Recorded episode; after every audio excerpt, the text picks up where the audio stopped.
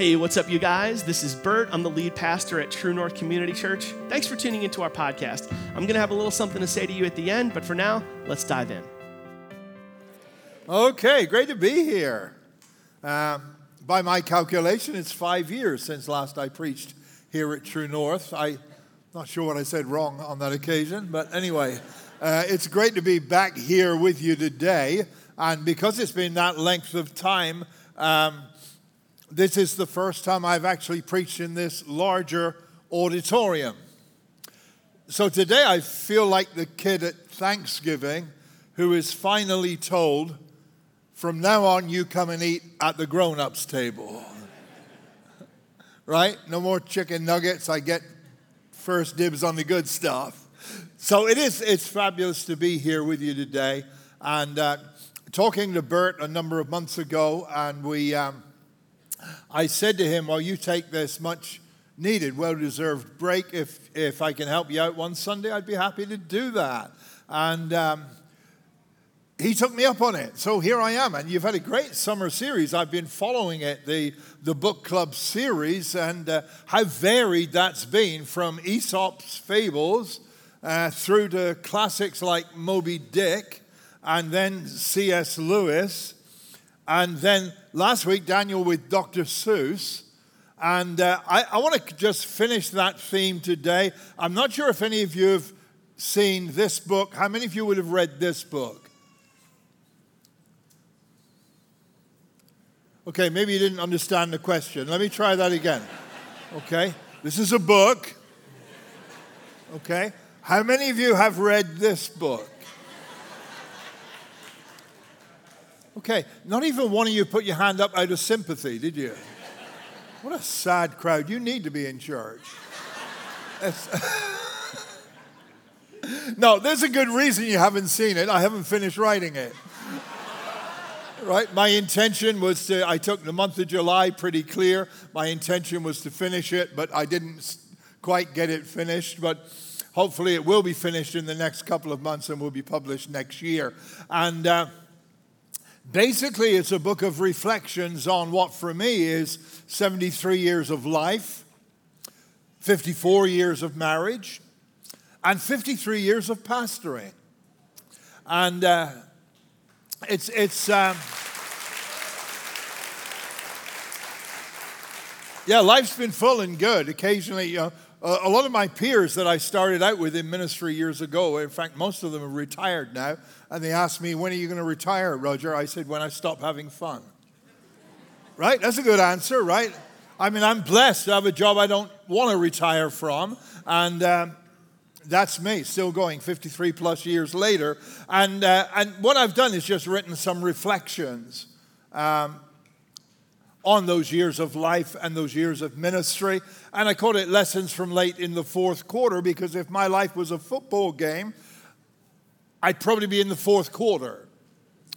In fact, it may well be late in the fourth quarter. You may be sitting there thinking it's overtime, Rog, but stop it. So what, I, what, I've done, what I've done in my book is I've laid out a number of things that really, for me, have become important and that I want to just share with others. Things like pursue your passion, face your fears, define success. And then, chapter 11, currently in this book, is entitled Live Generously. And that's what I want to talk about today living generously. I came to know the Lord in May of 1962. It was a month before my 12th birthday. And, and from the time I came to know Christ, I was kind of gung ho and I was all in. And I, I, guess I wasn't any more than about 13 years old when one Saturday afternoon I went to the Christian bookstore in our town and I was just looking. I had some spare money for some reason. I wanted to find something to read. I found a, a book which turned out to be a great book. I still had money left. And you know how teenagers are, right? Who wants money left? So I looked around to see what else I could get. And I saw this little poster on the wall. And it was a Bible verse I'd never seen before. Now, those of you that are a little older will remember that back in the 1960s in church circles, we only we only operated in King James English, right? So this, this, this scripture that was on the wall said this, this poster, it said, There is that scattereth and yet increaseth. There is that withholdeth more than is meet, but it tendeth to poverty. And I saw that poster and I bought it and I took it home and I put it on my bedroom wall. Now, those of you who are praying that I have the gift of interpretation of tongues will want to know what that really meant, right? So it is Proverbs chapter 11 and verse 24. And here we are from a more current rendering. Proverbs 11 24. The world of the generous gets larger and larger. The world of the stingy gets smaller and smaller. The world of the generous gets larger and larger. The world of the stingy gets smaller and smaller. So I, I, I took that home. I put it up on my wall. I shared a bedroom with my brother at that time. Um, his side of the room was the tidy side, and mine was the other side. And uh, right along the walls, his side of the room, he had posters of, of bands like uh, The Who, The Rolling Stones, The Bee Gees, The Beatles, uh, most of whom some of you are way too young to even remember, but anyway, those were the days of good music. So, so, so he had that all the way. That's good. Some of you with me there, right? All right. So he had that on, and on my wall, I, I, ju- I, I, I gladly put my poster. There is that scattereth and yet increaseth. And that for me became a life commitment. Maybe 60 years ago. And I'm here to encourage you today, folks. The best way to live is to live generously. We live in a world that tells us that the next thing will make us happy. Whether it's the new cell phone, you know, the, the, the new Apple phone next month, or, or, or whether it's the latest model of your favorite looking car, or whatever it might be. The next thing is what is going to make you happy. The trouble is, you can go through your whole life believing the next thing will make you happy, working to get the next thing. And when you got the next thing, you realize it's not the next thing that's going to make me happy, it's the next thing. You follow that? You're smarter than I thought. Okay. right? And you go through your whole life pursuing the things that will make you happy. Okay. Newsflash Things won't make you happy. Look at the words of Jesus quoted in Acts chapter 20 and verse 35. It is more blessed to give than to receive. And most of you will know that the, the, the word translated blessed in our Bibles could also be translated happy. The secret to happiness is to be generous, it's to be a giver. And here's my thought today. Many of you here, perhaps you know that, and you say, but if I was in the position to, I really would. But let me tell you this no one ever accidentally became generous. Nobody ever stumbled into that way of life. And the reality is this you don't wait till you've got it to be generous. You start to live generously, and you'll find you've got it to give. When, when I started pastoring, I was 20 years old when I pastored my first church. Don't you feel sorry for those people? Some people say, wasn't it hard pastoring you when you were 20? No, because when I was 20, I knew everything. right? Now I haven't got a clue what's going on. But when I was 20, I knew everything. It was dead easy. So I, start, I started pastoring when I was 20, a little church in the northeast of England, and a tiny church, tiny congregation, tiny income, tiny wage. So I was making what in today's money would be the equivalent of $15,000 a year. It was hard. It was really hard. I was working full time to try to build and develop this church, and we were struggling for every penny. We were broke. We, you know, and, and then children started to come along. We didn't have the money to buy much for our kids. We didn't have the money to buy much clothes. My wife, thankfully, is, is an absolute whiz with a sewing machine, and she used to make the kids' clothes. We'd go to a place, you know, like Michael's, that kind of place. Awful places, right? It's as close to hell as I hope I'll ever get, Michael's. but but, but we used to go, and there was a section where they'd sell off the little odds and ends of cloth. And she'd go and buy some material, go home, make a dress for our daughter, whatever else. She actually once made a pair of pants for me. They didn't quite work out because one leg was shorter than the other. But I learned to walk that way, and they look good. But we were still generous when we had nothing. See, generosity's got nothing to do with what we've got in our bank account. And the thing is this if you don't embrace generosity now, I promise you, you will not be generous later, wherever you are at in life. Jesus illustrated that in a story he told in Luke 12. Then he told them this story the farm of a certain rich man produced a terrific crop.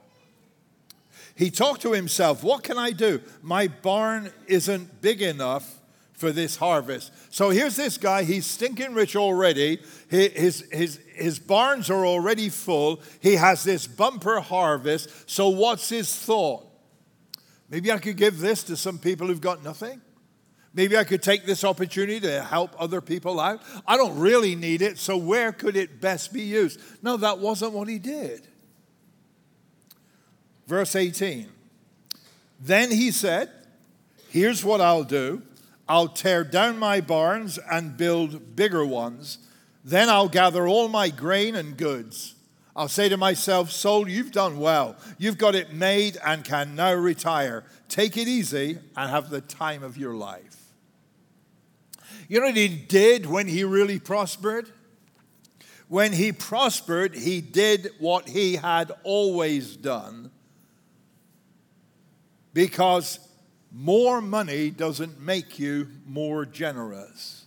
Listen to this bit. More money just makes you more of what you are already. I'll say it again in case you didn't pick it up because it's good. More money just makes you more of what you are already.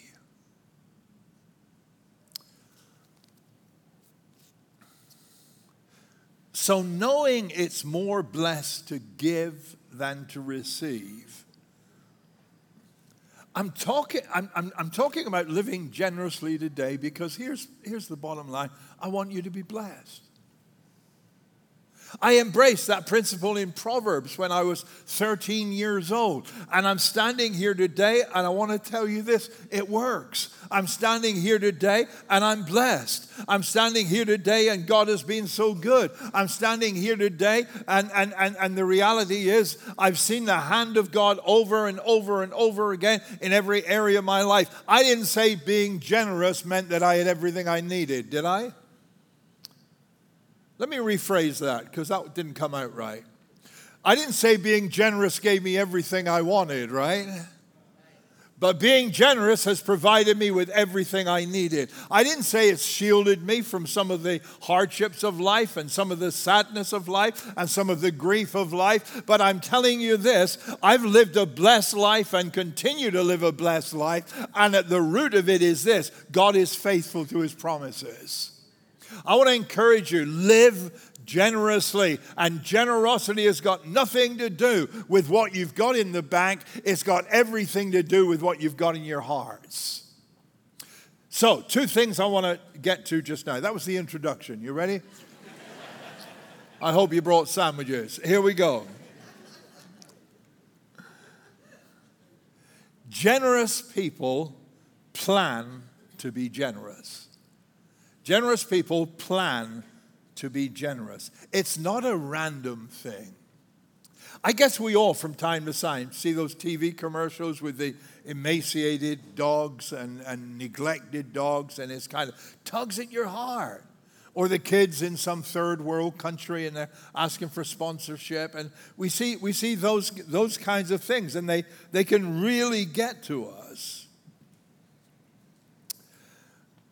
And if you contribute to them, that's fantastic. That's giving.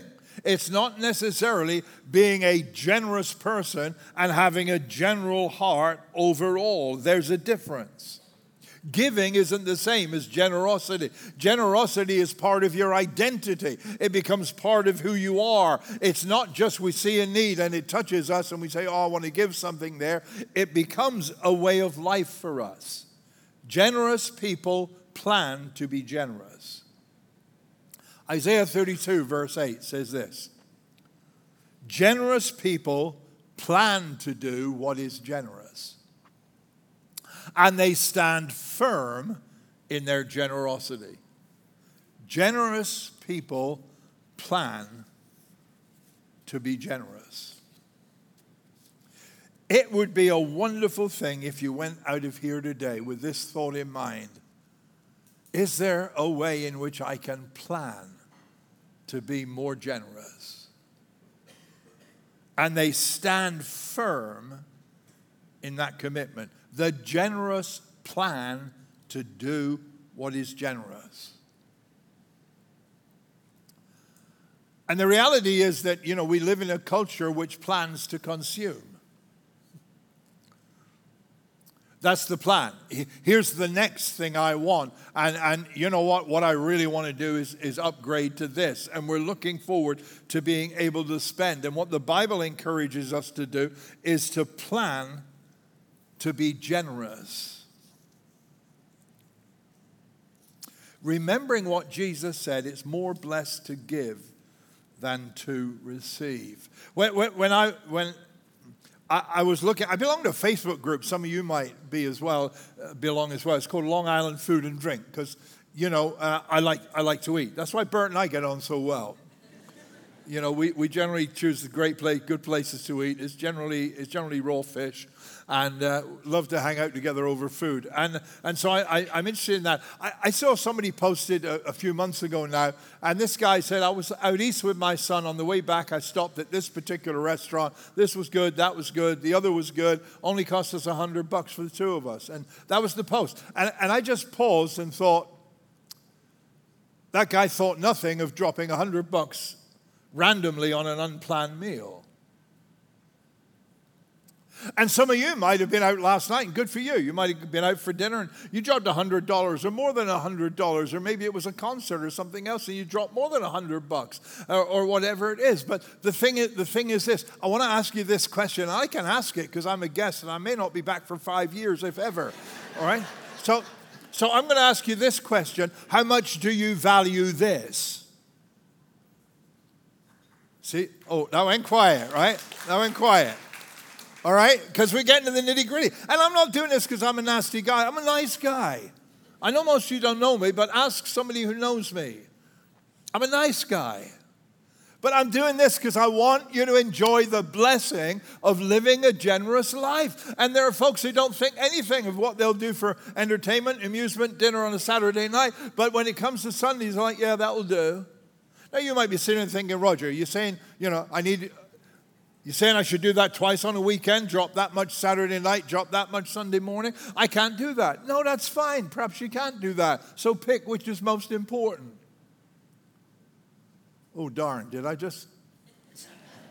I, did I just lose you all? Generous people plan to be generous. And this stuff, and God gives us a pattern for that. And many of you know where that pattern is. It's in the book of Malachi. God says in, in Malachi 3 verse 10, bring the whole tithe, bring a tenth of your income into the storehouse. Bring it to the place where you're fed, that there may be food in my house. Listen to this next bit. Test me in this, says the Lord Almighty. See if I will not throw open the floodgates of heaven and pour out so much blessing that there will not be room enough to store it. I'd been pastoring for seven or eight years, and I was at a point where I, I totally prided myself that I never preached on giving, on money, on tithing. I don't talk about that stuff. I'm not about that stuff. Arrogant young man I was. Then one night, my wife and I are doing Bible reading together, and we were reading at that point through the minor prophets. And we'd come to Malachi chapter 3. And we read Malachi chapter 3, which I knew pretty well, and verse 10, which I was totally aware of, hit me in a way that had never hit me before. It wasn't the first bit about bring the whole tithe into the storehouse, it was the second bit where God said, And I will open the windows of heaven and pour out so much blessing, you won't be able to contain it. And I'm thinking, you know what? I've been ripping my people off. I want our church family to be blessed. I want them to have so much blessing they won't be able to contain it. And here's a way in which folks are going to live a blessed life. And I've been selling them short because I wouldn't tell them about it because I was afraid they'd misunderstand me. And, and you know what? I, I, I totally asked God for forgiveness. And I tell you this whatever I was planning to preach the following Sunday, I didn't. I preached from Malachi 3 because here's the bottom line when God said this, he obviously expected some pushback. Because he says, he says, test me in this. That's interesting because when the devil tempted Jesus in the wilderness, Jesus told him, You mustn't test the Lord your God. But in Malachi 3, God said, Test me. Give this a try. Test me. Come on. It's for those of you that are fans of a Christmas story, then the coup de grace of all dares, the sinister triple dog dare. Test me, says God. Test me. Give it a try and see if I will not open the floodgates of heaven and pour out so much blessing you won't be able to contain. I did not just say that if you are generous in giving, you're going to get rich. I didn't say that, right? I say God's going to pour out blessing in your life. I'm not rich in some ways, I am rich in a million other ways.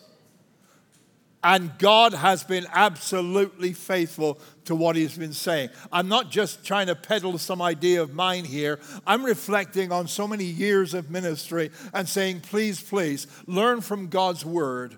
Learn from what I've learned over all these years. The pathway to a blessed life is to be generous but generous people plan to be generous. I was going to say some more stuff, but it's not going to fit in, so we'll leave it there. I'll finish this in five years' time. I hope you get the heart of what I'm saying.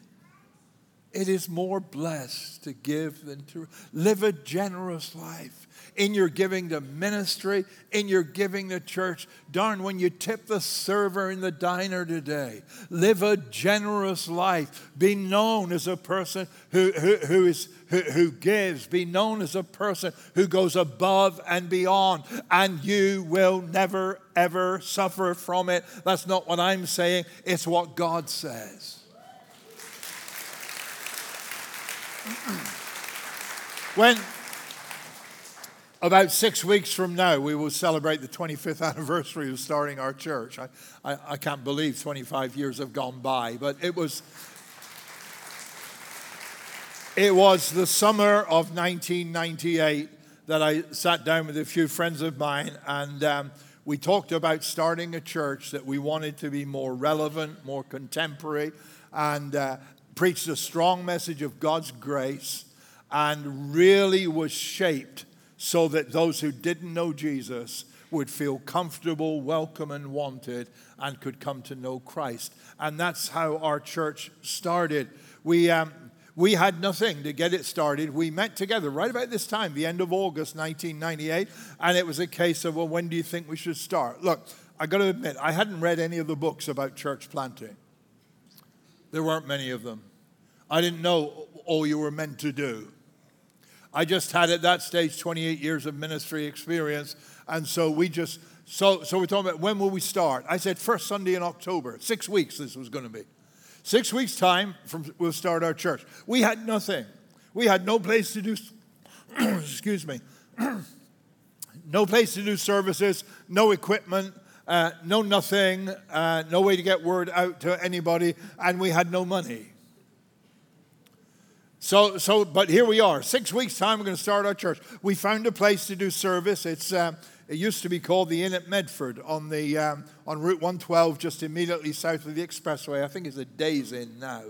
But we, we, we booked that place, uh, but we had nothing. And one day I got a call from a friend of mine, and uh, he said, We'd been talking on and off about planning the church. He said, You're going to be doing it? I said, Yeah, we are. We're going to be starting in six weeks' time. He said, Well, you know what? I, I want to make sure you've got something to get started with. I'm going to send you a check. And he sent me a check for $15,000. That's a check, right? So it's like, okay, we got 15 grand. Okay, that's good. A lady used to help me out with some office stuff came in one day and she said to me, um, Roger, um, I want to I wanna give you something. There's a check here. She'd give me a check for $2,000. A few days after that, I saw her again when I was visiting a different ministry to help them out, and she happened to be there. She said, I thought, I thought I'd see you over here today, and uh, I just want to give you this. And it was envelope, and on the back it said Hallmark. So I figured that's nice of her. It's a card to wish us well. And I, I wasn't that excited, you know? So I passed it to my wife and said, Hey, look, we got a card. She opened the card, she looked in, and she said, I think you should look at this. It was a check for $23,000. Whoa. And then a lady came into my door and she said, a lady I'd known for years, and she said to me, I want to be the first to contribute. I didn't tell her she wasn't. she said, I want to be the first to contribute. She gave me a check for $1,000. So now we had $41,000 in hand. I had planned previously that at that time, around that time, I was going to go to Spain to visit a couple I knew who were church planting in Spain. And I, I, I, went to Spain for a few days to visit with them. They were doing a phenomenal job there. And, and it came up in conversation that their computer basically had died. It was the only one that they had. And, and really, they, um, you know, they, they, they didn't have the resources. So I said, look, I'll tell you what to do. Let's go to a computer store, price out what you're going to need. And once our church is up and running and we've got some missions money in hand, we'll do our best to help you out. So we went to this computer store and uh, we priced up what they need. You know, the computer, the monitor, the whole kit and caboodle. And the total cost was $4,100. Now, if that registered with any of you, we had $41,000 for our new church, and that was $4,100. I tried to live generously all of my life, but I had a hard time that day. It seemed right, it seemed, it seemed totally straightforward. It's like, that's a tithe of what you've got. And then in the other side, I'm thinking, uh, do I really have to tithe on what we've got to start the church? Can I really afford to give it away? It's all that we've got. And this whole battle went on in my mind. You know, uh, you shouldn't do it. You're going to find yourself, you know, in difficulty if you do it. I told them, tell them to put the computer and everything on layaway. And as soon as I got back to the States, I'll send you $4,100. And I want to tell you this from that day to this day, our church was not and has not been impoverished because we gave to others when we were perhaps in more need ourselves in some ways. Because the bottom line is this the world of the generous gets larger and larger. If you will commit to generous living, you're going to find God committing to you in a whole new way. 73 years of life, 54 years of marriage, 53 years of ministry. Take it from somebody who's proven it. Live generously. Live generously. Let's pray.